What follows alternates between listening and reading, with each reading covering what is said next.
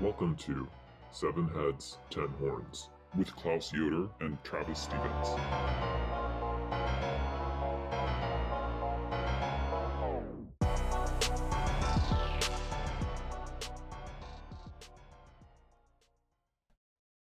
Hello, welcome. Welcome back to Seven Heads, Ten Horns, the internet's only podcast history of the devil. I'm Klaus Yoder, and with me, as always, is my partner in heresy, Travis Stevens. Travis, how are you doing today? I am very excited that we're talking about Pseudo Dionysius. I will confess that it's possible in grad school I overheard someone talking about this particular author and referring to him as P. Diddy, um, which I will not be doing during this podcast. Uh, yeah, a disavowal. Yeah, we're gonna have to unsay. We're gonna have to unsay or unname that. We will be un- unsaying uh, that particular claim. Thank you. We'll, we'll talk about the, the P part of that for a second. Pseudo Dionysius, uh, like pseudo is not his first name. You know, it means uh, I'm, I'm, sure people they understand like false. So it's it's pointing to uh, a pseudonym. And where does this pseudonym come from, Travis? Well, he is writing in the name of a really, really, really minor character in the book of Acts. So after Paul um, tries to you know round up some more disciples of Jesus, um, saying that they he found a statue and that they're worshiping uh, an unknown God. He's like, guess what? I know exactly who that God is, and it's Jesus. Um, and right. this seemed super convincing to uh, some some folks and like three people. to exactly. And and a number of others it says in the text but no one believes uh-huh, them um, yeah, so yeah, yeah, but one of those people was called dionysius the areopagite um, which sounds like a totally fine name but basically to write in that name you're claiming what we might call sub-apostolic authority. If paul is an apostle mm. in his own very weird way um, then that means that this guy is just one layer below that. Like this is not from someone who knew Jesus, but from someone who knew someone who knew Jesus, which is like pretty close if you think about it, right? And like and like Paul like sort like Paul had a, a vision of Jesus appear in various like like Paul is not like there with Jesus in the gospels, but like Paul like claims some sort of spiritual intimacy with Jesus. So it's even a little bit even more mediated in some way or less mediated depending on how you look at it. As Mariah Carey once sang, Paul had a vision of love, um, and only it was of Jesus. So, anyway, that's how. Yeah, so it's like a weird version of apostle. Thanks for pointing that out. So, but these writings from this guy didn't actually show up until maybe the early sixth century. So, clue number hmm. one that maybe this wasn't actually as old as it claims to be. Um, what else? One thing about the name, mm-hmm. the, the, the the pseudo Dionysius, the Areopagite, like Areopagite makes it sound like he's part of like a superhero task force, like or something. Like it's like really impressive. Uh, apparently, it's a kind of Athenian judicial council, so some sort of legal professional or like Athenian politician or civil servant. So that's sort of interesting. Wow. Uh, inroads being made into the bureaucracy there by Paul. Good job. Love that. Love that. And we're definitely going to get into hierarchies uh, later today. So super excited that you brought that in. Um, the other thing I just want to mention briefly um, that there's a substantial debt here in this corpus to Neoplatonism um, and especially to Proclus. So, yay! How convenient that we've talked a little bit about Proclus in our last episode. We, there, was there was a there was a reason for it apparently. Apparently, we did that for a reason. But uh, yeah, um, the the corpus contains. I should probably mention the divine names, the mystical theology, the celestial hierarchies, and the ecclesi- ecclesiastical hierarchies. Is that how it's written? Or ecclesial? Yeah. It's ecclesiastical, yeah. right? Yeah. Ecclesiastical, I believe. Yes, it is. Okay, Ecclesiastical. Cool. Perfect. Yes, yes. So um, that is what we call the the corpus uh, of this. It's not very long either. It fits in one 200 page book or something like that. Yeah. Is it a good read, Klaus? What would you say? I love parts of it, but really only in the context of a grad school class where we're talking about the cool parts, because otherwise it's a little it can get he gets a little bogged down i'm going to say it. I'm just going to say it. I would say the mystical theology is perhaps the most readable. It's very short. Uh, what are your thoughts klaus? Yeah that one's pretty mind-blowing. So it's like it's the most readable and it's short but it still is like yeah, just totally psychedelic. Yeah, I mean, I I think like you was excited to read it in certain discussions. And the probably the biggest thing to take away from it is the idea of apophatic or negative theology, which is developed in the mystical theology, and you get it to a certain degree in the divine names too. But the basic idea being that, and this goes back to sort of some of the mystical and metaphysical principles of the Cappadocian fathers, the people who sort of gave us Trinitarianism, that, that God's unknowable and that human language can't actually map onto the divine reality in any kind of direct correspondence. And so there's like this ontological gap between divinity and humanity and what and and by extension human comprehension of the divine. And so what this does is it sort of gives you some interesting possibilities with language for recognizing a kind of poetic but also a very kind of finite humanly determined character of language and using limits of language for different interpretive projects. And so like you you look at the text of the scripture like Origen, like Gregory of Nyssa, and the literal meaning of the scripture is sort of just the surface, the icy surface of a very deep glacial pond.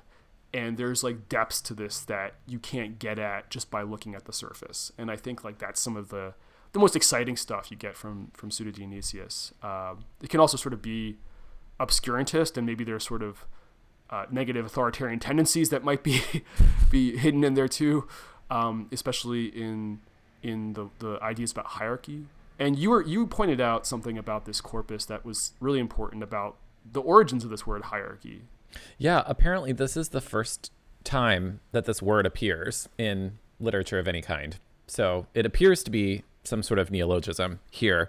Hierarchy serves you know, in the titles of two of the sections, or the titles that we use to refer to two of the sections, the celestial hierarchy and the ecclesiastical hierarchy, you can already see that the Dionysian cosmos is highly structured through rank, ranks of angels on the one hand, and then um, ranks of human beings, I suppose it's it's fair to say, not so much in terms of governance, but in terms of function, uh, ranks of human beings through the church. So you can think of the church with its bishops and priests, etc., as uh, an extension of the ranks of the angels. Although they're yeah, and that's and that, that that works with the word too, because hierarchy, it's like it's like the rule of a high priest. It's the rule of the sacred and so it's a kind of authority structure built around sacred things and sacred people. Yes. Mm-hmm. And as we'll see in the corpus, the way that the it's also the hierarchies are also kind of pathways through which the divine moves. So it's it's a dynamic kind of structure. It's fixed in a certain way, but it's characterized by a movement of the divine through all of creation, celestial and uh, terrestrial, if you will, um, enacted through sacraments, etc., on the earth, and through symbols of sacred reading that we that can raise us up to new heights. But that's yeah, it's heady stuff. In other words, it's very heady. It's very heady, and it's so heady that for a long time, many Christians uh, took it on faith that the person who wrote these like very profound treatises was in fact the scriptural character of Dionysius the Areopagite. And it wasn't there and, and I think there were there were doubts along the way at certain moments. It wasn't until the humanistic critical study of text that sort of started to begin in the 16th century that people real that skepticism really started to become dominant about the identity of this author. Like it, it, it seemed unlikely that this person who spoke with the vocabulary of a sixth or fifth century Neoplatonist philosopher was this first century convert. That there was just too much that mapped onto, especially the, the writings of Proclus, which came centuries after the historical Dionysius, for it to really match up and, and hold water.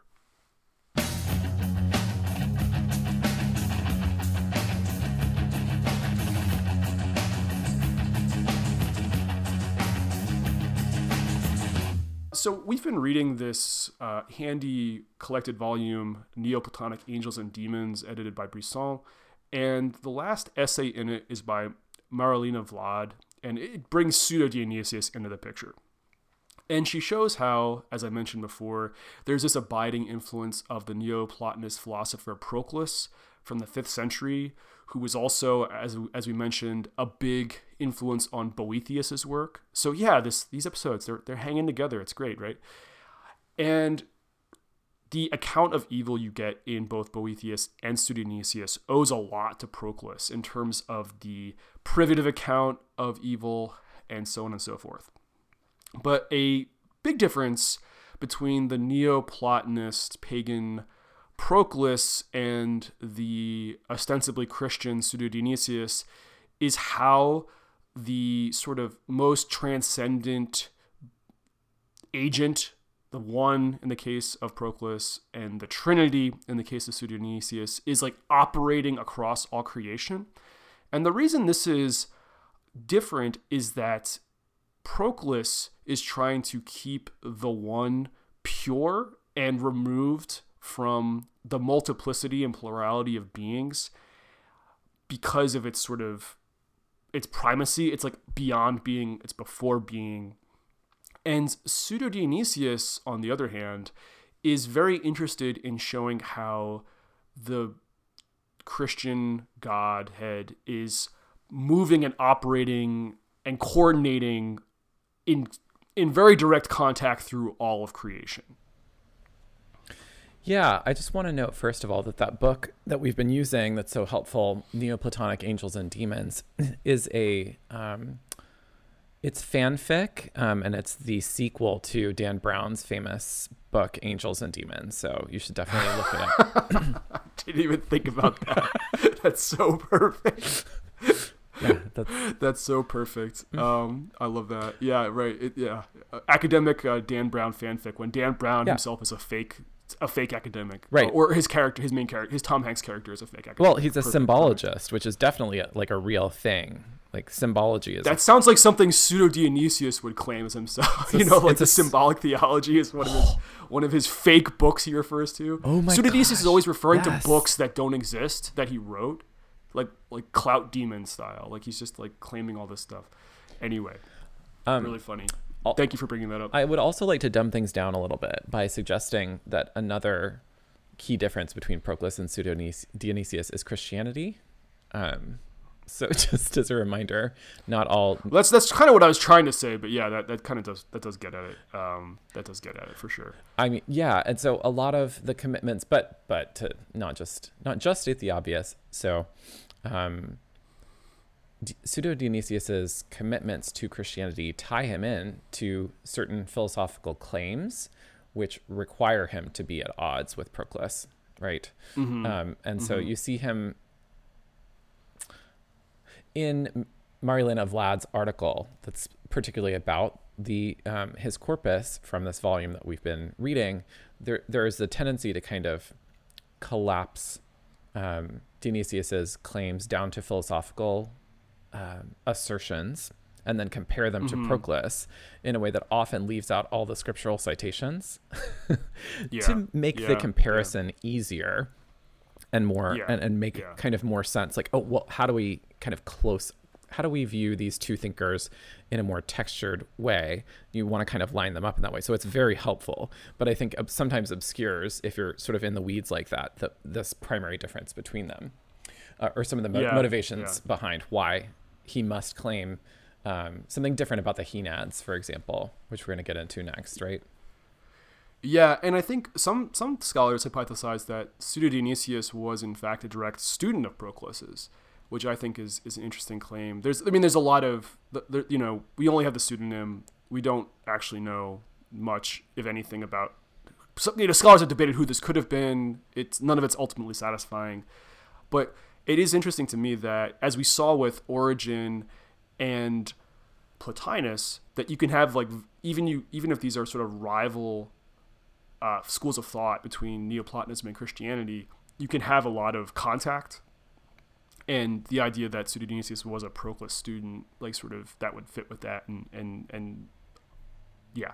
Yes, Anyway, and- you mentioned the you mentioned the henads. Uh, so like the, the important thing is, as I mentioned, like this is the Christian part. Is like in Christ- in Scripture you see like God is present as Jesus for Christians, or God is listening to the calls of the children of Israel at various moments. Like there's a there's a a, a, a direct relationship in many ways, and like for Proclus, by contrast, the one the source of everything is above being but ha- the, there are these middle you know beings like as we talked about a few episodes ago like for neoplatonism you have this really transcendent distant one and so when you have something that's so untouchable the need for middlemen really becomes acute and so the henads or the gods are what function as this middle point in Proclus's thought.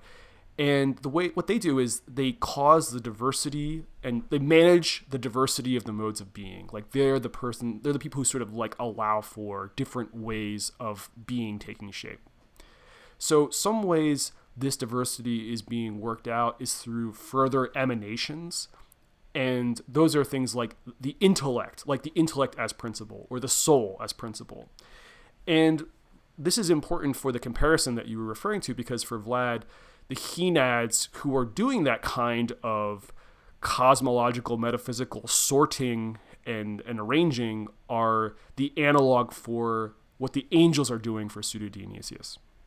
Uh, the other key, one of the ways to make sense of the difference between the Henads and the angels is the Henads, according to Vlad, are self constituting, which means they are free agents. They're not causally determined by the one. They emanate from the one, but the one is not like pulling the strings like some puppet master. And their presence in the system is like this great way to make room for the gods of classical Greco Roman polytheism. It's like the way of sort of rehabilitating those, the Olympian gods and so forth. The idea of them being self constituting means that they are fundamentally self knowing. And this is really different in in Pseudo Dionysius. Like the angels aren't so interested in knowing themselves. What they're interested in is knowing God. Like they're everything's oriented towards the knowledge of God. And the key metaphor through all this is light. And the angels are like this whole elaborate system of mirrors and lenses that are refracting and reflecting and redirecting the original light that's flowing from God. And so they're not looking inward, they're just a surface that's sort of redirecting this this sort of primary dawn of divine light. And it, to me, I, I say I think of this when I read this like this is especially in this like the celestial hierarchies, all this light mirror lens imagery. It's like this giant futurist mirror sculpture that I that I imagine when when I think of it. Yeah, no, I think that's a lovely way to think about it. Um, I want to note that for, because we'll come back to this a bit later, that the hierarchy, the way that the hierarchy reflects that light on downward, involves a kind of active reception. And so we will return to that idea later. It's not um, automatic, as it were. Um, and the other yeah, thing, yeah, Yeah. yeah, yeah, that's important. um, and the other thing to note is that self knowledge might be understood in this system to be constituted through the action of receiving and transmitting the light. It is through that that one comes to know oneself. But the point, as you so well described, is not self knowledge. That's incidental or secondary to knowledge of God, which is the focus of angelic and, you know, uh, human holy activity as well. Yeah, yeah, no, I think that's really important. Yeah, it's not like you're not supposed to know yourself. It's just like it's not the main. It's not the main point. I think that's that's that's important.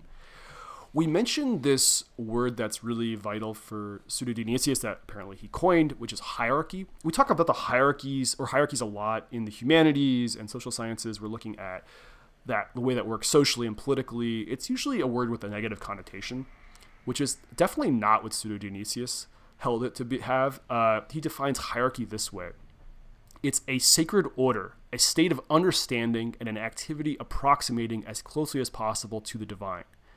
And it is uplifted to the imitation of God in proportion to the enlightenments divinely given to it. So divine light is reaching out to all beings to grant them some share of this light.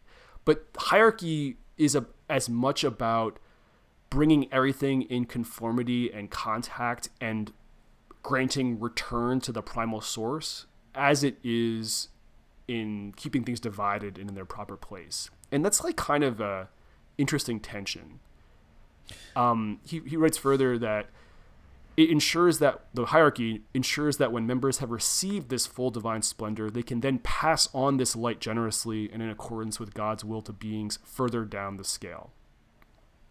So yeah, like that's that seems like an important point that inferiors are uplifted and purified and drawn towards the source and they acquire their due share of purification, illumination, and perfection, mm-hmm. according um, to their ability. He'll say often. Exactly. Yeah. I, and I and I, I and I, I have this in, in that too. But yeah, like this, there's this constant refrain, and I understand this is kind of a, a Neoplatonic idea, but like the idea that everyone has a certain. If you have like intellect, I suppose, though maybe even sometimes it seems more radical. Like it, that's not even a precondition. But like if you have an intellect, if you're a reasoning being you have a certain ability to be able to be drawn back towards the divine source and and uh, so we have i don't know what do you make of this in terms of like attention like between everything has its right place in a hierarchy and yet we're all trying to be lifted up like what do you make of that kind of that tension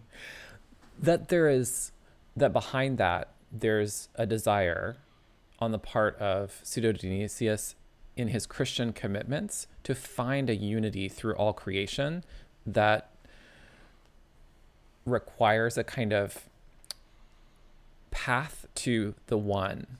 Um, and he's trying to create that while acknowledging that there are different roles that everyone has, but this kind of sense of unity at the same time. I think I'm thinking of um, Paul's metaphor of many members in one body here. I think that's mm-hmm. very much the yeah. idea that he's trying yeah. to get across. That's yeah. you cannot get around in Christianity, even if you're working with all this interesting Neoplatonic material as well. That you, it would be hard to not give everyone some shared project with respect to God, and so that's I think what what's going on from my perspective. Um, fun fact getting back to the hierarchy just briefly, um, as you know, Klaus, I work on a, on the staff of a bishop, and the other day there was this incident where someone used the word hierarch to refer to him, and they used it doubly. So on the one hand, they meant um, a bishop. It is a word that you can use to describe a bishop. It's a very rare word in our tradition. but someone yeah. used that um, to kind of also suggest that um, there's a power behind that as well. You know, you're mm-hmm. part of the hierarchy in the bad sense. Um, and so uh, that was a fun moment for me, thinking about um, the relationship between what is supposed to be and the kind of uh, double meaning of the word in our contemporary society, trying to be aware of power structures and how they can be used for ill as well. Yeah, and I think that's mostly how we talk about it, even though we all participate in them willingly or or you know in some cases willingly in some cases just by default. And it's so it's so funny just to see someone just being like hierarchy it's the best. Right? Hierarchies rule.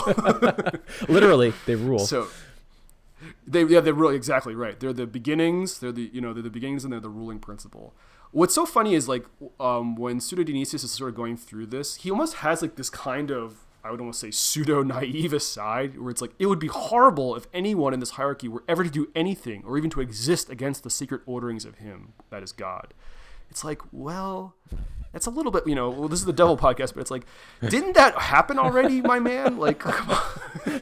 Love that. It would be horrible. Wouldn't it um, be the worst? But that, but that almost makes it seem like he's writing about it as if it were like this kind of system that's like in a delicate balance but like hasn't fallen apart yet and you're like where like where are we in the timeline here that I that just struck me as funny it's like well it it had that horrible thing has come to pass like that's you know that's the that you know that's like sort of the Christian salvation story part of it. I I would wonder though if it's about a reorientation right? Because we don't have hierarchy before in the same way until Pseudo Dionysius. And so to talk about what it means to sin or to fall is a different thing now. He is saying that it's wouldn't it be bad? And yeah, the tense is really funny here, but I think it's a different thing to sin against order than it is to sin against, you know, God in a more, you know, um, biblical sense, perhaps. This seems like a different thing.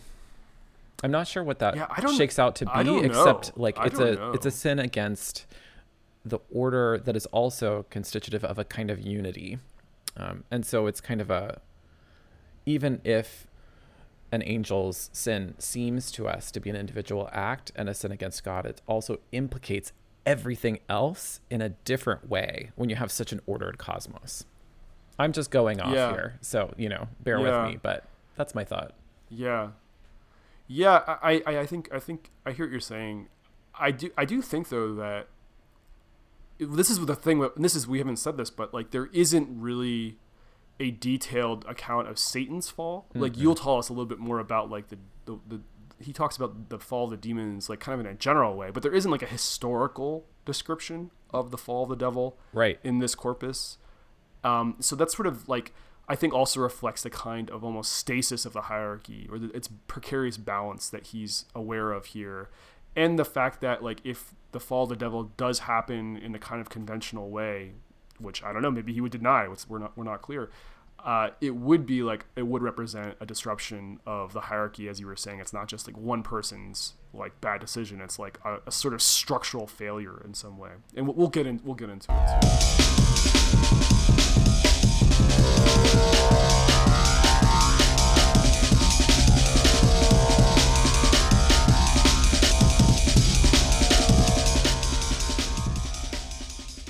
So uh, obviously, uh, something we come back to a lot on this this program is freedom, America, freedom, that kind of thing. Um, and guns, uh, gun, guns is gun, what yeah, we're really here to talk about. Yeah, that's what that's you know, guns, God, and mm-hmm. grits or whatever the fuck. I don't know. Um, Pseudo Dionysius doesn't have the same resources as Proclus and other Neoplatonists for resisting total determinism they're they're they're into like the the um, and and and so on and so forth, souls having having freedom. But like you think with what we're talking about here, Pseudo Dionysius' God is flowing through the ranks of creation, and so like how to avoid making everything that happens the responsibility of God, like the the old the old trap of freedom that we've been talking about for for years now.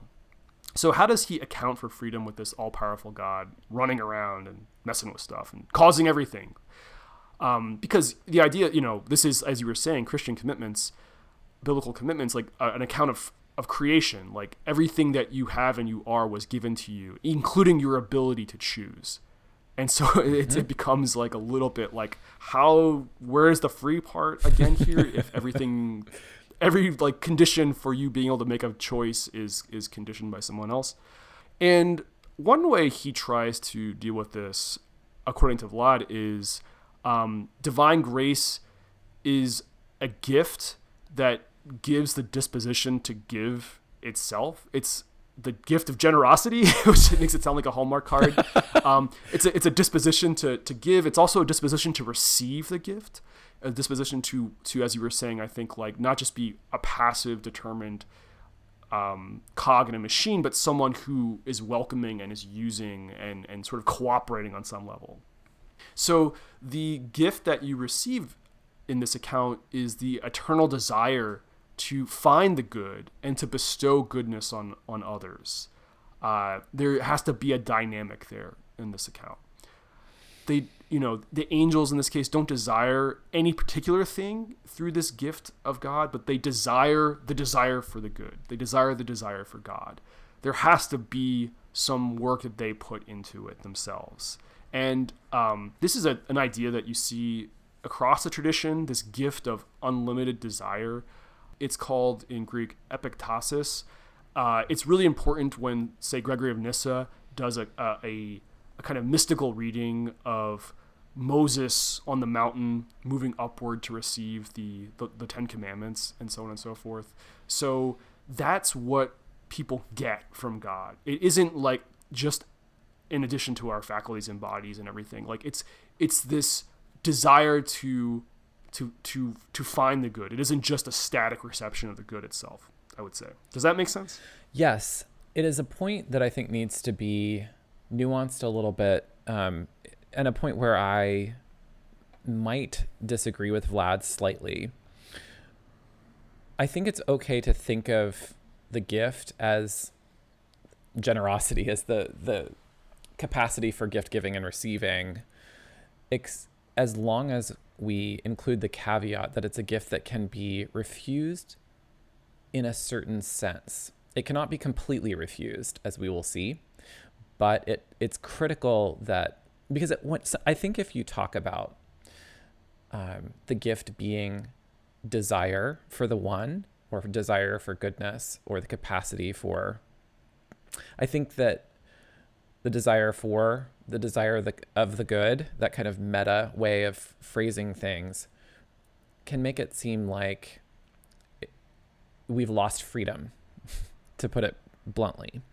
And that can't work for his system, as we will see a little bit further. But yeah, as long as we say that, I think I'm good with it.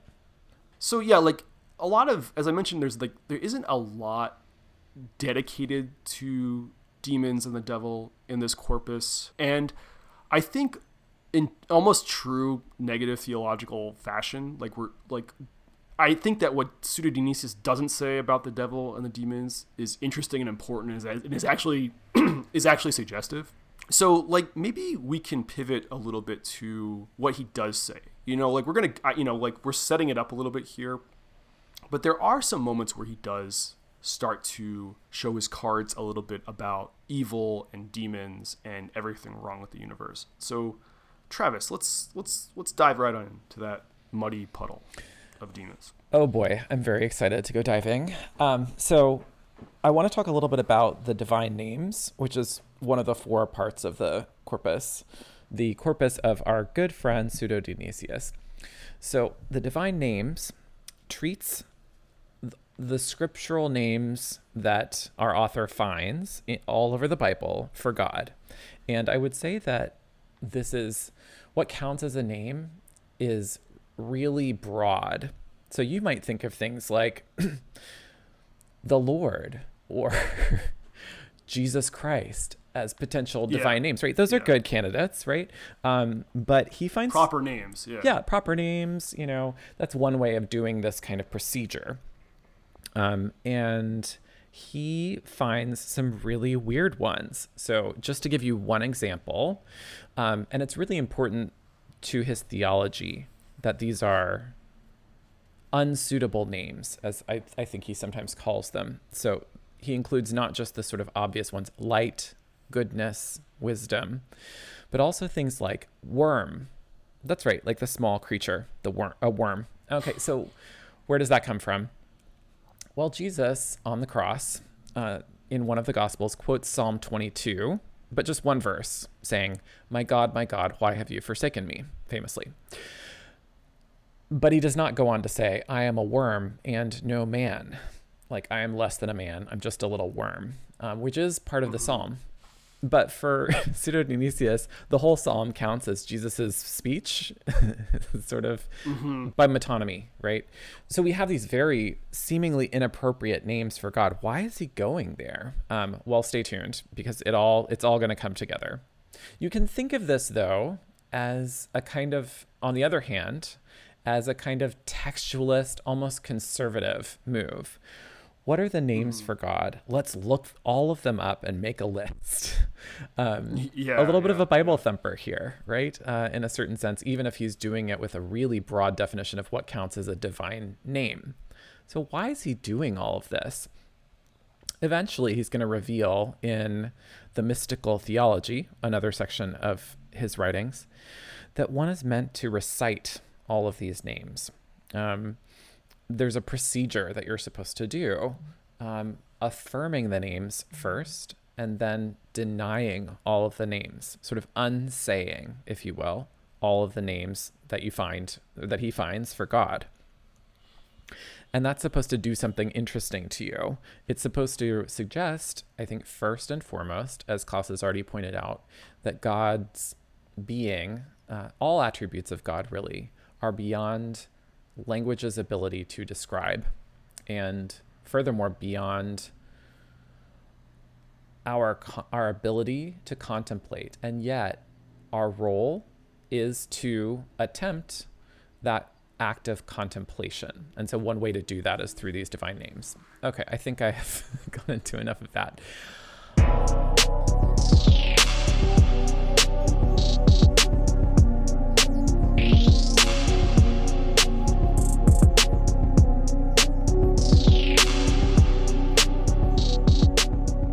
You do this in a particular order, though.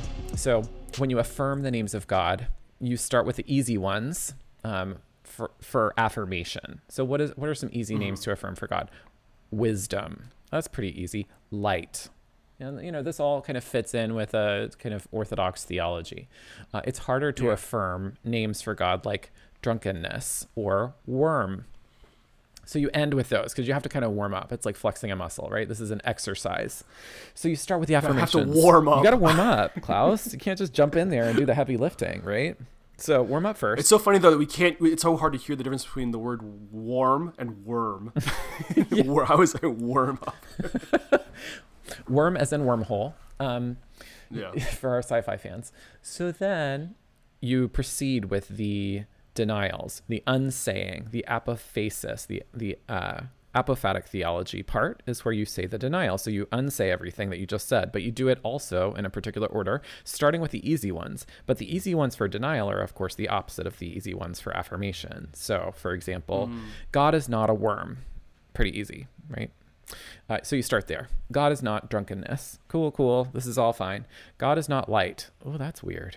Uh, God is not good. That is very weird. God is not being. God does not exist. That's really hard. Mm-hmm. And so, you know, predictably, some 20th century French authors got very excited about parts of this.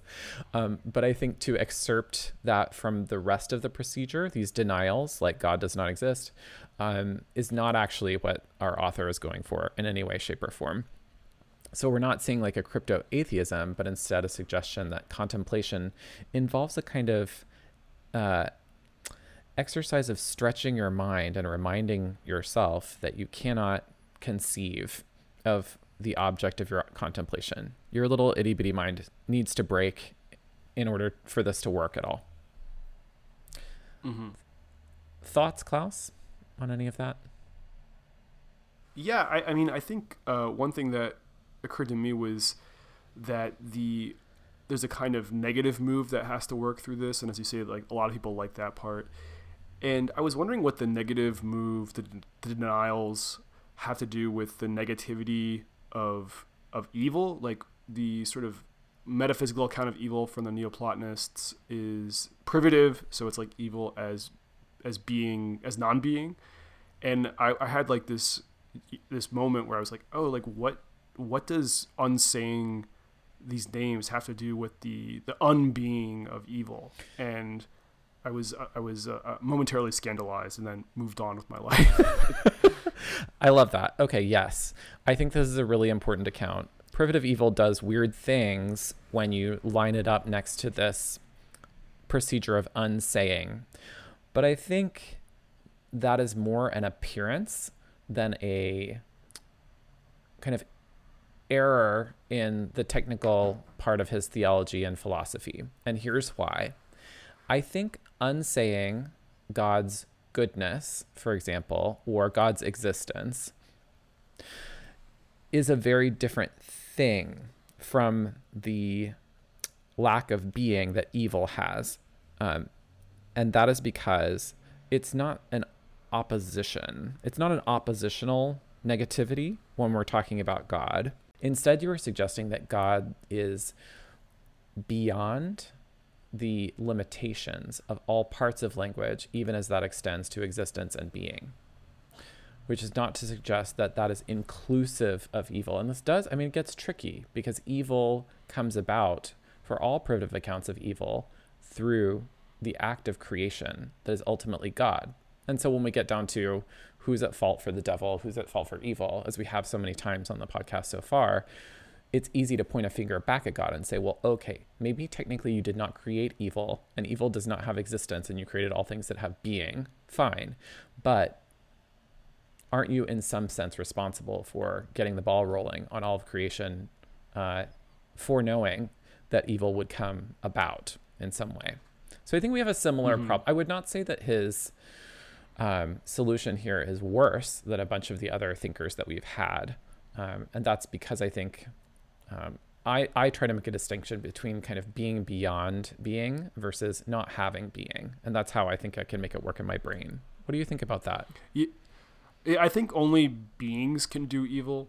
And I think the account of divinity here is that God is, is beyond being, like that they're God's constitutive of being, but is not, is, you know, is, is on a different level. And like with Proclus, like evil is accidental. It's it's something it's like a misfire among created things. And so i think that's like one way of sort of walling off the source of divinity and being from the contamination of of uh, contingency and evil and those sorts of things. Hmm. yeah i like it. So let's talk about demons after all since we love our demons on this podcast um, so definitely demons for Pseudo Dionysius are fallen angels.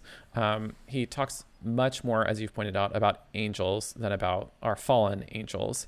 Um, but again, also as you've said, there's no heavy reliance on um, a narrative of Lucifer. There's not a heavy reliance on biblical references. There's a kind of description of what I would say is always already happened for him and no need to go mm-hmm. over the details, perhaps because we already know them, or perhaps because the fall of angelic beings. I, you know, in the back of my mind, I'm wondering if he's thinking more Neoplatonically um, about beings and their falls, but I don't have a lot of evidence to indicate that. I'm, I'm really guessing at this point but there is an indication that fallen angels exist, but as a group, really, demons or devils have fall. Some of them have fallen. He certainly asserts that. Um, how that comes about, he's less clear on. But because he ascribes to a form of privative evil, um, and because goodness has being, but evil is the absence of God, he's left needing to explain how exactly angels came to fall and how they came to become demons, you know? So, since fallen angels were created beings, he argues that they cannot be evil with respect to their being. Their being is always good good because it has been because it is they are created beings. They have that direct line to the creator, the one. If demons yeah yeah. Right. So that part is off limits. Their evil must be with respect to something else. So, what is that something else? If demons were somehow evil in their being, he argues, and I think this part is really cool, they would self destruct in a special way. um, how would they self destruct? In two ways. One, their being would self destruct, but so would the process of self destruction, which they were carrying out themselves. Uh, and so this would be the what he calls the equivalent of self destruction, which I kind of love. Anyway, sort of like like they would be they would all be like little black holes or something. Yeah, exactly. You know, collapse upon themselves. Yes. Um, so instead, here's some of the language he uses to describe this falling of the angels. They have quote put an end to the habit and the activity of divine good things. It's a practice that they have quit. Uh, in other words. So, how exactly mm-hmm. does that happen? How is it possible for a being who is created good to fall away from the good? So, Vlad argues that angels can't not be given the gift of infinite desire, as we've already discussed. That is constitutive of their creation. But they can fail to act on it. Um, again, that activity um, is what changes. Fallen angels have the gifts, um, but no longer see them. Um, and the gifts here are generosity, but also uh, the virtues, he explains. Um, they no longer want to see the good. They have suspended that power within them. So, this is an act that they do themselves. So, they have freedom here, right? That's important. The gift is the very condition for their existence. Nonetheless, they have a weakness, a deviation, an imperfection, a kind of powerlessness. These are all words that he uses. Uh, an abandonment of the capacity they have to be perfect. He's clearly guarding the idea of free will here, though I wouldn't say we get a satisfying account of why they stopped receiving fully the gift of desire they are given. It's more like um, trying to deduce what happened than we're being led inside their motivations in, in any way. It's sort of like, well, they, yeah, they stopped the activity yeah. and that's how it happens. Okay. Through their freedom, we are left to suppose. Yeah, yeah. There isn't like a lot. There's like a formal discussion of, of how this could happen, but there right there isn't a a plot about what actually prompted it. Mm-hmm. Um, and I one of the things that when you're talking about that that occurs to me is in a lot of the a lot of the theories of this we've read, like once the the angels fall, they're locked in, and I wonder if we get that here because you have like you were saying like they have they ha- their their being is constituted by these gifts but they choose to stop practicing those habits those virtues. They choose not to see them. They have intellectual power but they they choose not to want wisdom. Like they can be clever they can be cunning but they don't want to bend and discipline their intellects to the good. They exist from goodness from god's goodness but in turning away from the gift I wonder, did they fall away so intensely that they can't turn back to it? Like, is is is it? Do we have that same sense that like this is a permanent? That the choice was the choice is is once and for all, or if does Pseudo Dionysius give us resources for thinking that there could be some sort of return or uh, reconciliation or penance on the part of the demons? What what do you think? Um, that's an excellent question. I actually see evidence for both arguments um, because he uses yeah I see, that's that's true so much in pseudo you can see it both ways so many times yeah absolutely. So one is using terms like powerlessness feels weird when at the same time capacity is given to them for desire right? The both are true um, for him but they're what through I would suggest because habit is used for the good, that habit is probably also used for not doing the good. That perhaps through repeated action, uh, repeated choices, that there's a kind of accretion that we see in other thinkers. Augustine, for example, if I'm not mistaken, um, where something can get fixed in a certain sense. But there's also a resource for uh, potential, I would say, for rehabilitation because he guards their existence so carefully in several spots the created goodness of their being and their continued participation in that being through continuing to desire to live and their limited will that they still exercise. Those things connect them forever to their creation. So I would suggest if we're looking more carefully for models of redemption and deification and those other things, that there could be um, a very narrow path towards salvation for demons, though I do not see any claim that suggests that because the, he is still firmly claiming that they have become evil, just in a restricted sense of evil. But you know that always leaves the question: Aren't human beings also evil in a restricted sense, and aren't human beings always um, available for salvation in some sense because of their creation through their imago Dei? Well, looks like that might be true for angels as well. Right, right. Yeah, and, and sort of takes us back to Origen and the the potential. Like, right, if if evil is just a, priv- a privation, then like, can't we fill in that gap and and there can be some sort of conversion? Um, and maybe the demons are out there saying like, you know, you know, uh, we're not coming home. You know, uh, like this is this, it's over. You know, so stop, stop, stop. You know worrying about our, our potential for rehabilitation. Like we're we're out of there, but you know, and we have to care. We have to care. You know. and I want to um, just be a little bit clearer. The Imago Dei is a particularly human thing, but the analogy I see is to um, angels creation as good and their limited and even fallen angels participation in the good continued participation through being um, and living absolutely absolutely so let's think back to some of our friends um, Klaus before I do want to talk about wisdom and desire um, in a bit. But right now, I want to think back to some of our Neoplatonic friends that we made last time. How does all of this compare to Proclus? Let's just, we've mentioned him already, but can you walk us through some of the differences that we've seen so far with um, Pseudo Dionysius?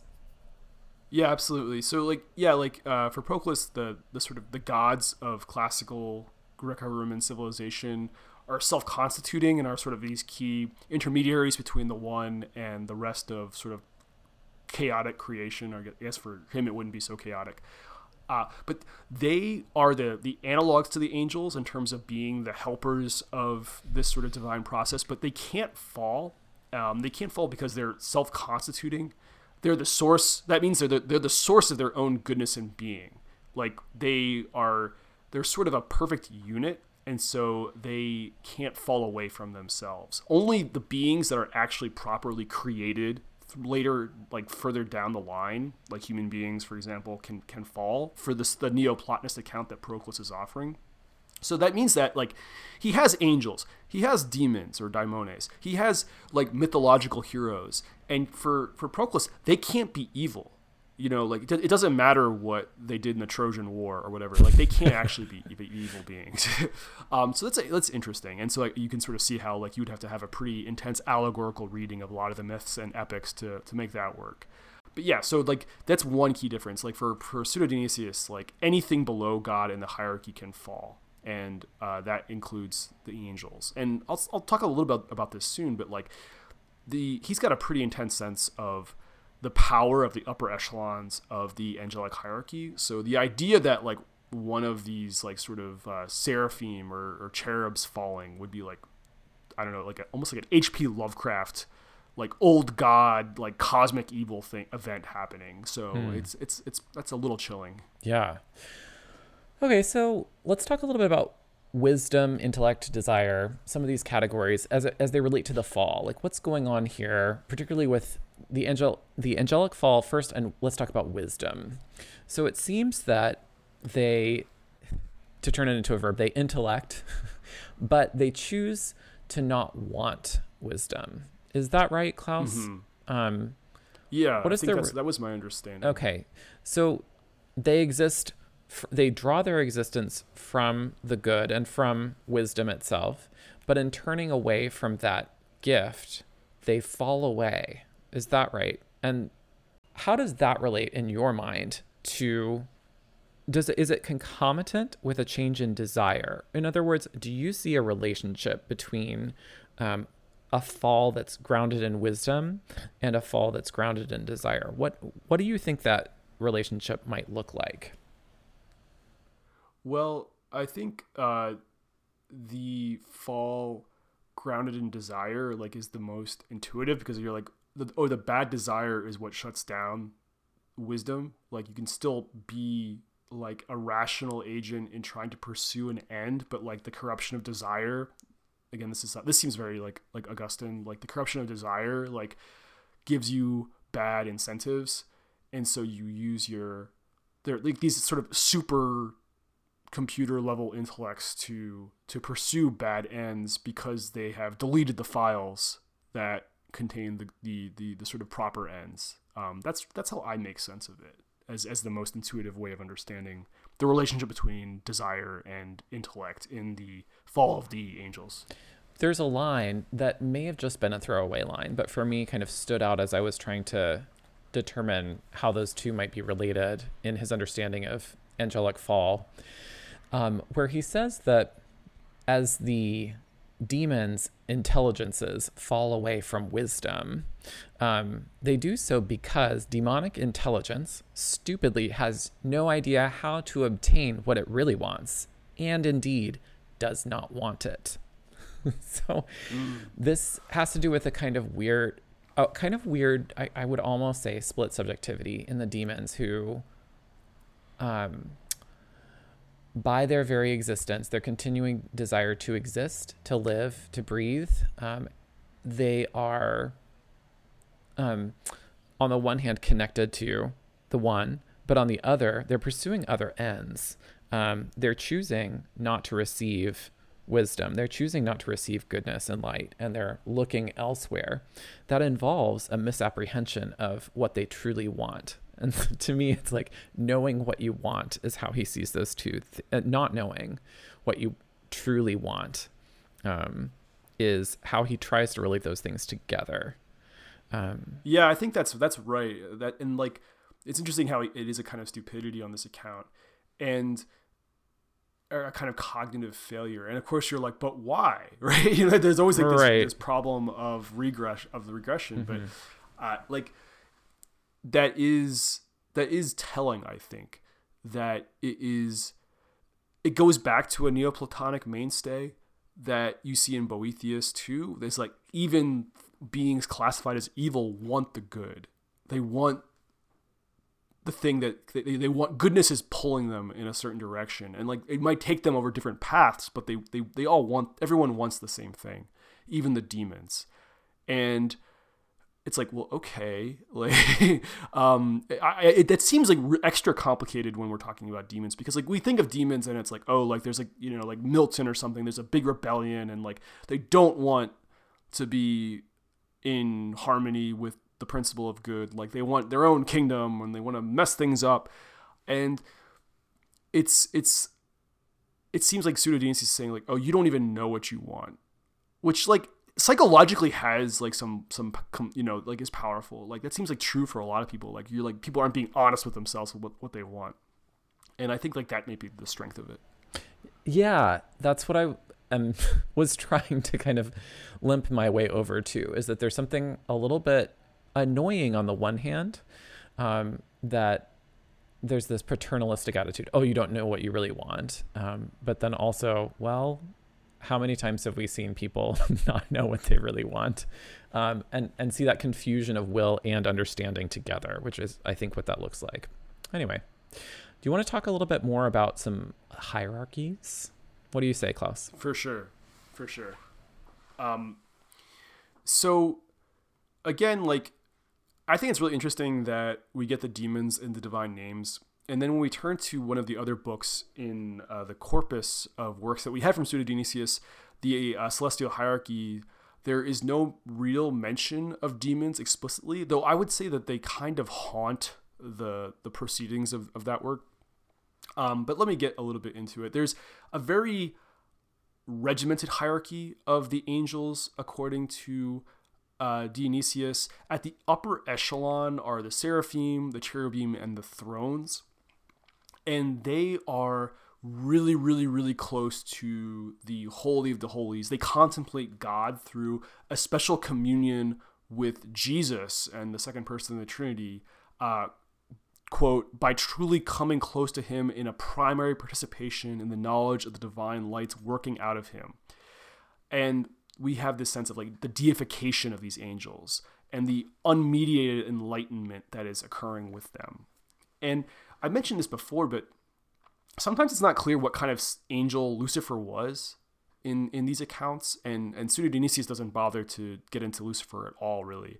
But I was wondering, like sometimes there's a tendency to identify Satan as a pretty high-ranking angel, and like the idea that Satan would be one of these like sort of like super powered like you know super angels basically uh with the with a capacity to stamp his own image on subordinates by arousing and uplifting in them to like a flame. And that's a quotation that that's how Pseudo Dionysius describes what the cherubim and the seraphim do. They they stamp their own image almost like this strange echo of what the divine word and the trinity does with human beings in the image of god. Like these these angels like recapitulate that.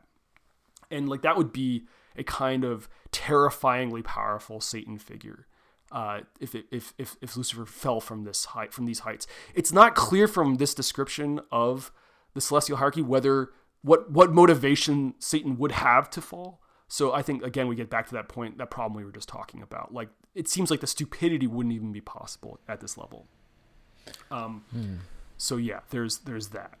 What do you think? Do you think Satan, if, if, if Satan were to appear in, in any of this, would Satan be a high ranking or a low ranking angel, Travis? Um, I think Satan would have to be a high ranking angel to bring about the kind of powerful disruption that obviously came about through creation.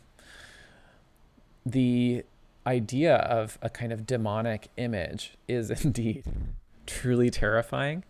Um, but I think the kind of charismatic quality that a Satan figure, a rebellious figure, would have to have to bring on kind of hordes of others would require the kind of magnetism that this operation, this power to stamp one's own image implies. Um, it's hard to imagine the universe transforming based on some sort of uh, low ranking administrative demon or angel turning rogue. Yeah.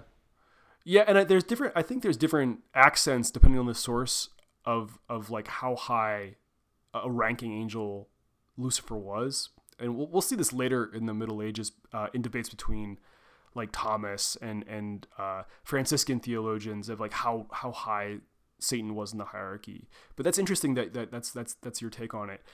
Even the lower ranking angels are like still very powerful in this, and like one piece of evidence is that that, that he vent, that he ventures, and I found this very strange, is what he says about the incarnation um, he, he writes that even though Jesus is a transcendent cause, in as a human being, he writes, I observe that never once did Jesus abandon that human form, and he obediently submitted to the wishes of God the Father as arranged by the angels. So, like, Jesus actually adheres to the protocol and hierarchy of the angels. Like, it, it's almost as if Jesus is like taking orders from the angels because of the human form. Uh, and that reminded me of one of the temptations in the desert from, from Matthew, where one of the things that Satan tries to get Jesus to do is throw himself off a cliff to prove that the angels would come and serve him. And like from a pseudo Dionysian perspective, the fact that Jesus doesn't is proof of his adherence to the protocols of the hierarchy, which is like really such a strange take from my point of view. yeah. Um, yeah. Maybe not. Maybe he's. I don't know. Wait, I don't know. What do you think? No, I do think that's really weird. I think this is very particular to him. He has a very high angelology, I would say. Yeah, um, yeah, yeah. He does. I think that's right, and it makes Jesus less anthropocentric. Yes, like, G- like the Jesus is like benefit. It almost sounds like sometimes like the, Jesus is benefiting the angels more than he's benefiting the human beings, and that's that's really strange. Uh, yeah, I don't know. Um, you'll have to convince me of that last that last part, but I will say that any hint of kind of mediation between the will of the of the Father and even an incarnate Jesus is strange in Christian theology. Yeah, it is strange. Yeah, I, I, it is. It, it, I think it's very strange. And uh, the the reason I've said that Jesus seems to benefit the angels more than humans is in uh, chapter 10 of the Ecclesia of the Celestial Hierarchy, he writes that the enlightenment that the angels, the upper level angels get from Jesus is there's like no intermediary. Like there's a kind of more direct access. And this is, of course, the whole hierarchical image thing um, is that they're closer to God. Like they get more of the power and the light and the illumination of God than human beings do. And like so much of a lot of Christian emphases is on what Jesus does for human beings. And that seems less I mean, of course, he wouldn't deny that Jesus does a, you know, does everything for human beings. But like there's a, an attention to the benefits that other kinds of beings get that human beings don't get, which I find like very striking. Here, I wonder if it would be helpful to look back for where he talks about the triune God, which does come up in certain places, it, as opposed to the incarnate Jesus. So this, I would make a Son and a Jesus Christ distinction here, and assume that mediation, like the the unity between the persons of the Trinity, would be so strong as to not need to be mentioned in a place like this, where he's talking about, un, you know, unmediated contact between angels and the one, which is also the Trinity. Like I would add a little there. Um, but that could be me just trying to clean him up and make him sound more orthodox than he is. Um, but that would be my suspicion based on how he talks about the Trinity, especially in the divine names.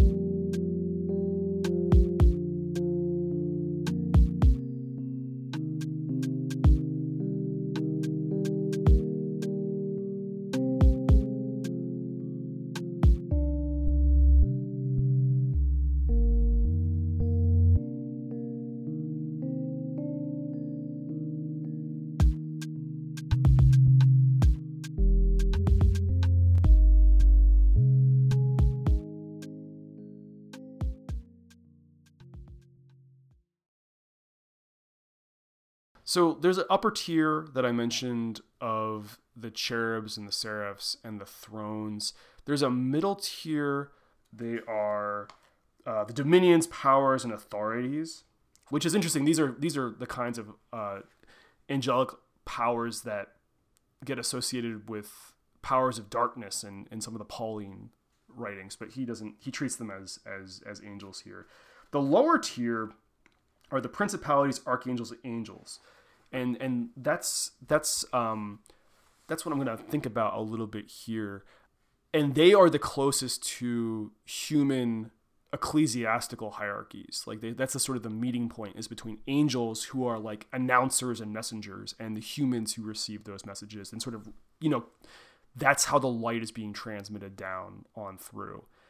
And you might wonder like if that's if that's the way it's supposed to work then why did we need an incarnation at all. If, if, if the system is working the way it's supposed to be working like through down through the the light sort of passing through the different mirrors and lenses of the celestial hierarchy it's down to the the human hierarchy like what was the problem that needed to be corrected? Ooh ooh i got one. It has to do with how he imagines the human hierarchy to work. Remembering hierarch is part of that word that um, a church has to exist for mm-hmm. those symbols, yeah. etc. And so all of that is is predicated on incarnation, uh, resurrection, yeah. salvation, etc. That Jesus needs to find Jesus needs to like f- like sort of initiate these practices and institutions for it to be complete. I think that's right. I think that's that's that's the solution. But but because, I, I think yeah, you have a point that um, one could easily imagine um, a kind of angelical uh, an angelic hierarchy that bridges the gap between divinity and humanity that wouldn't necessitate um, all of the rest of you know Christian soteriology, etc. It does look suspiciously like you could construct a system that way out of these materials. And it really seems like he would be turned off by a kind of modern Christocentrism in in modern Christianity that's really about like a personal relationship with Jesus and Ooh, stuff. No, like, yeah. well, like Mm-mm. you know, no, like go to church and like do what the priests tell you. Like sometimes like what what you get from this. Yeah. Um, these these hierarchies. So in terms of the, the lower tier of angels, this takes us back to some things we talked about, especially with Origen. Every nation has a guiding angel, according to Pseudo-Dionysius. One example he gives is how Michael, the archangel, is called the ruler of the Jewish people. And the text cites Deuteronomy 32, the actual reference to Michael being like the representative of Israel is from the book of Daniel, where Michael is contending with these other princes of Persia and these other like angels of other angels of, of darkness. It's, it, seems to be implied. And so what's interesting is that people like Origen and Justin Martyr and like people we've we've talked about a long time ago like they'll look at fallen angels as the leaders of these other nations and ex- and like explain that the fallen angels are the ones who are instituting idolatrous practices. And Pseudo-Dionysius doesn't want to touch that. He's like no people are idolatrous not because the fallen angels are are like have that much power. It's like it's something more about like their own moral responsibility. Like sort of pointing towards the way Paul denounces the nations in Romans 1. So uh, it's it's interesting how he had that opportunity but didn't take it here. So he wants to preserve he, he, some human freedom here. Is that what you're saying? Yeah. Yeah, yeah, and he all he you know, he rejects it's also about it's about human freedom but it's also about monotheism and monism he like you know he completely rejects the idea that lower gods or demons are in any kind of real war with with God for control of these nations. Uh. No strange gods were in command here. Um, and it seems like the monothe his sort of monotheism is is also mitigating against a kind of massive spiritual warfare campaign and and, and a a, uh, a dualistic view of of history, which I think is interesting. Oh, absolutely, yeah. And how does this relate then to what we've seen before in Justin Martyr and Paul of eliding, you know, idolatrous deities with fallen angels, that demons are actually just, you know, Greek gods. What would you say there? Yeah, yeah. Yeah, that's that's that's for me that's what's what's interesting is and maybe he maybe I'm mis maybe I'm misunderstanding and he would grant that demons are the inspiration for idolatry, but he would not what what he doesn't want to do is to say that other angel like that even though each nation has its own angel, it's not the proper it's not the angels that are proper to those people who are in charge of the idolatry. Like each each people each person and each nation has an angel and those angels are waiting for you to get back on the right path. They're not they're not the ones responsible for idolatry. Okay. And he's a little murky on how the idolatry comes to be and how much of a role the demons play in that, I would say here. Okay. So I asked before, like, which tier you would think Satan comes from, and you pick the upper tier. And for me, like I said, like, there's almost like this. Uh, the old gods of H.P. Lovecraft and like these sort of cosmically terrifyingly powerful beings like if a cherub or a seraph goes wrong on that in that account. I think there is also a pretty strong tradition of Satan being an archangel, which in certain angelologies is pretty high, in certain ones in, in Pseudo-Dionysius is like one of the lowest. Yeah, it's pretty low for him. And so I, I wonder like what that does to the figure of the devil if the devil is if if we postulate that Satan is an archangel, an archangel gone wrong for Pseudo-Dionysius, if if the devil is from far down the hierarchy, how does that sort of change the story of of the of evil in in uh, sacred history? Like what like if what do you think happens if Satan is a lower level civil servant of heaven? Hmm. Yeah. I would say less is disturbed in the fall of a lower ranked angel um, in terms of the order before the fall and the order after the fall. Um, or maybe, and, and one effect of that change would be that perhaps the pull would affect the celestial tiers less. Um, more order might remain after such a rebellion, than yeah. otherwise. And so the primary effects of the fall would then be anthropocentric rather than um, a cos such a cosmic event, which we would see with the fall of a higher angel. So ultimately, I think that's right. Turning that's into right. a yeah, I think yeah, ultimately turning this into a more human story than one you know that that has a minor you know celestial component that ends up preserving more human free- freedom and centering the story of Christian soteriology more squarely, I guess. Uh huh. So that's in, so that's interesting. It is a, it is a it the way you read it. It could actually be a means of recentering the Christ story in when what seems to be a system that maybe that could be could get sidelined a little yeah. bit more readily than it does in, in other in other theologies we've read because it, it is he's using Neoplatonism so much that it, it, can it can sort of throw the plot off a little bit. Yeah. So yeah, that, that's sensible. Yeah. Yeah, I think I, I think I, I agree that like if if Satan is further de- is lower down on the tier, it does prevent it, it sort of mitigates against dualism in a way that we've seen like like dualism is a real potential in Christian stories about demons and and like trying to trying to trying to deal with the fact that the world is corrupted in in gospel language and it seems really really pessimistic and really all encompassing the way evil has penetrated into the world this is a way of qualifying that i think if satan is further down on the hierarchy hmm. so klaus i have a question for you thinking about the ecclesiastical hierarchy briefly we've been talking some about how you could construct a pretty non Christocentric uh, theology using some of the materials from this corpus. That one, to me, is about the initiation of humanity. I mean, it's about an initiation rite, um, it's about baptism, it's about um, liturgical life. How could we read that without the underlying, if not often expressed in terms we're familiar with. This is not Augustine.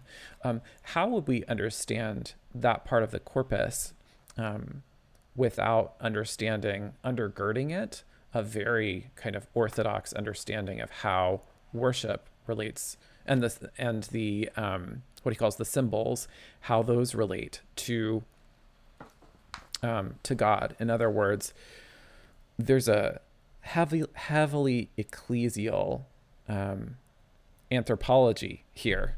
The human is constituted by their role in a hierarchy, which is one expressed through worship, the worship of God in Christian forms. Um, so, if we're looking for a way where that is integral to the system, I would say that's where we should look. I, I agree, and I think that's it makes sense that that seems like the most familiar in terms of the the appeals to Christ, in contrast to the celestial hierarchy. That the human way into the hierarchy, I think, is grounded in these practices and institutions that depend on Christ, as you pointed out before. So yeah, I think like you look at it, it, you look at the descriptions and the rationales for the sacraments and and the practices in the ecclesial hierarchy, and it does still seem strange, but like you, are seeing Jesus' name on the page a lot more than you had in some of the other the other parts. I would say. Yeah. Hmm. I think I would need to read this part more carefully, to be honest, to make any grand pronouncements. But because um, I think there's interesting material here that, and I'd like to read it more closely alongside some of the the mystical theology in particular, and to say how does contemplation work out here? How is it reflected in some of these, you know, the initiation of the monk, for example, or baptism, etc. How do we read these things together? Because I think so often that part of the corpus gets laid aside, but I do think it could play um, an interesting role in trying to fill out some of the details of this theology. Not so much the demonology, but the theology and the Christology. Well, you know, there, there is a demon. I, I did find a reference to demons in the ecclesial hierarchies that I wanted to speak about because, like, I was saying, like, oh, like Satan's rank is pretty low potentially if we if we sort of stick with the archangel ranking for for Lucifer. Also, there's a way that demons f- play into the ranks of human beings in the ecclesiastical hierarchy. So, like the the ecclesiastical hierarchy, you have the hierarch or, bi- or bishop at the top, then priests, then deacons, then monks, then like the laity, like people who are confirmed and baptized but are not like clerics or monks. Then you have catechumens, people who are working up to that, penitents, people who are like dealing with sinfulness and repentant repenting to try to get back into the fold of the laity and then you have like the demon possessed masses and you, you have people who like people who are not part of the christian community as as like consumed by demons and this is sort of casually referenced in the ecclesiastical hierarchies but it is suggestive that like even though there isn't a ton of ink spilled in this about demons. It's like, oh yeah, like well, everyone else is just possessed by a demon. it's like, oh wait, tell me more about that. And I wanted to sort of give it give give it he's he I wanted him to share the places where he goes into this because in his description and his contemplation on what we would call the Eucharist, he's talking about how like people who like penitents and catechumens and the demon possessed need to be cleared away from the altar. Uh, he writes the the sacred act, after all, is not of this world. It even keeps out the penitents who previously were present. It grants entry only to the sacred. It is in its perfect purity. It says, I am invisible to, and I do not commune with those prevented by an imperfection of some kind from reaching the highest point of conformity with God. And so, like, there's like this sense that like the, the, the sort of the sinful masses, the damned, the demons, they need to be like the people consumed by demons. They need to be cleared out of this of these church spaces so these rituals can can take place. So it's it's about safeguarding purity. And Dionysius writes, the mass of possessed is itself profane, but is next in place above the catechumens who are the lowest. Again, just obsessed with hierarchy, just obsessed with categorizing, categorizing who's less pure than someone else. In my view, there is no equality of status between someone who has received no initiation nor taken part in the divine sacraments and someone who has taken part in some of the sacred rites but is now held fast by opposing charms or by confusion. Such people are quite rightly forbidden to see the most sacred things and enter into communion with them. Hence, I believe, or rather, I know for a fact, that the members of the hierarchy, being very wise in their judgment, understand that the possessed, that is, those who have turned away from a life conforming to divine example, and have adopted themselves the ideas and character of abominable demons, are exposed to the very worst power. In their extreme folly, so destructive to themselves, they turn away from the truly real, from immortal passions, or I'm sorry, from immortal possessions and from everlasting bliss. They long for and work for the change and for the which the multiple passions characteristic of matter of matter, for pleasures which die and corrupt, for the instability of things and for the appearance of happiness. The deacon charged with dividing the people separates them first and foremost, for it is wrong for them to be present at any part of the rite, other than the scriptural teaching aimed at their return to better things.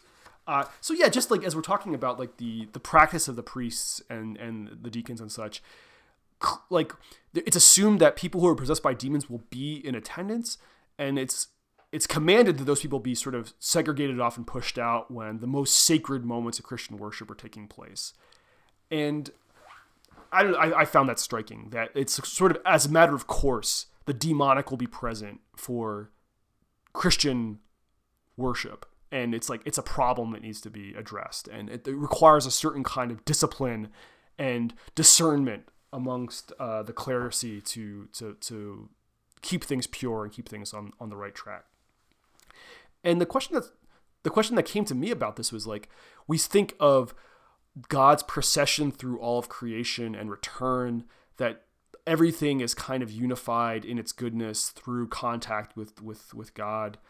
And I wonder about like whether this strains against the the the intimacy with God that seems to be possible in this way of thinking about creation um, whether like or, or, whether it's actually in accord with it. I, am not sure. That's an excellent set of questions. Um, I want to point out a few things. One, the high regard for ritual, but on the one hand, but on the other, um, the tenuous nature of those rituals to be corrupted by influences that are quotidian and profuse in regular human beings.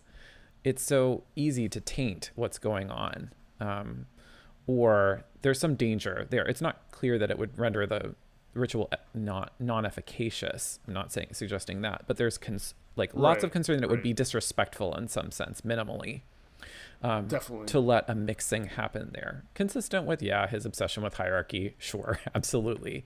Um, but I would say that we see this in another place um, in the same work, and that is at the moment of uh, baptism when the catechumen is stripped um, naked. The very next thing that happens is the uh, is the abjuration of the devil. Um, and that goes a little something like this.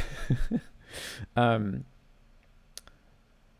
he unties the man's sandals and has the deacons remove his garments. Then he puts him facing westward with his hands outstretched in a gesture of abhorrence. Three times he bids him breathe his rejection of Satan and his abjuration of him. Three times he speaks the word, the words, and the other repeats them. Then he turns him eastward uh, towards Jerusalem and God and everything, with eyes raised and hands lifted to heaven, and commands him to submit to Christ and to all divinely granted sacred lore. sacred lore, amazing translation. Um, mm-hmm. But this is a very ancient practice and survives into modern um, Catholic and, you know, fun fact, Episcopal rites of baptism. The uh, one has to reject Satan um, and deny yeah. and, and yeah. swear yeah. that you will no longer you will turn from from Satan and all, you know, all of the devilish ways that exist. Michael Francis Rizzi, do you renounce Satan? I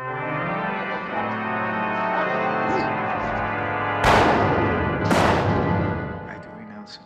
So that survival has always has made me very curious about these early centuries of Christianity and their assumptions about the ubiquity of demonic activity in the world and what we might loosely call possession. Was there already in this like fifth, sixth century in these communities, was there already under understanding that these there's a difference between kind of acute possession and the more generalized, well, everyone is affected by demons. I used to think that that was a pretty early distinction, but listening to that really intense description that you just went through, I, I start to have my doubts. I mean, the yeah, masses are yeah. bad. they are really bad. I think he leaves room. I don't want to weigh in too hard on the, the relationship between human human freedom and the direction of demons, but demons and evil, however they are, you know, and human e- evil by choice, however they are related, are so present here for him that that right must include this. It's at a hugely important moment, um, and yeah, uh, opens up a whole realm of other questions um, about how human soteriology works, how the sacraments work, how all this relates to, you know, all these heavenly things we've been talking about, contemplation as well. Um, yeah, it, it all seems like you got to get into the inner sanctum before you have access to so much of this uh, salvific stuff, this connection to the divine, which seems really odd when we compare it to, say, the creation of angels as good. They always retain some goodness. Um, and I would I would be surprised if he doesn't elsewhere imply that human beings retain some goodness. Uh, it would be hard for him to reject the imago Dei if pressed, but it's because it is so biblical and he's so biblical. And, and um, but this raises some important questions about how all of this fits together anthropology, soteriology, etc. Yeah, I think it's interesting. Just like it's sort of like casual, the sort of the demonic possession is sort of casually referred to in, yeah. in, in certain spaces and it, it's like sort of taken for granted that like if you're not practicing and you're not initiated then you are under the thrall of these demonic forces.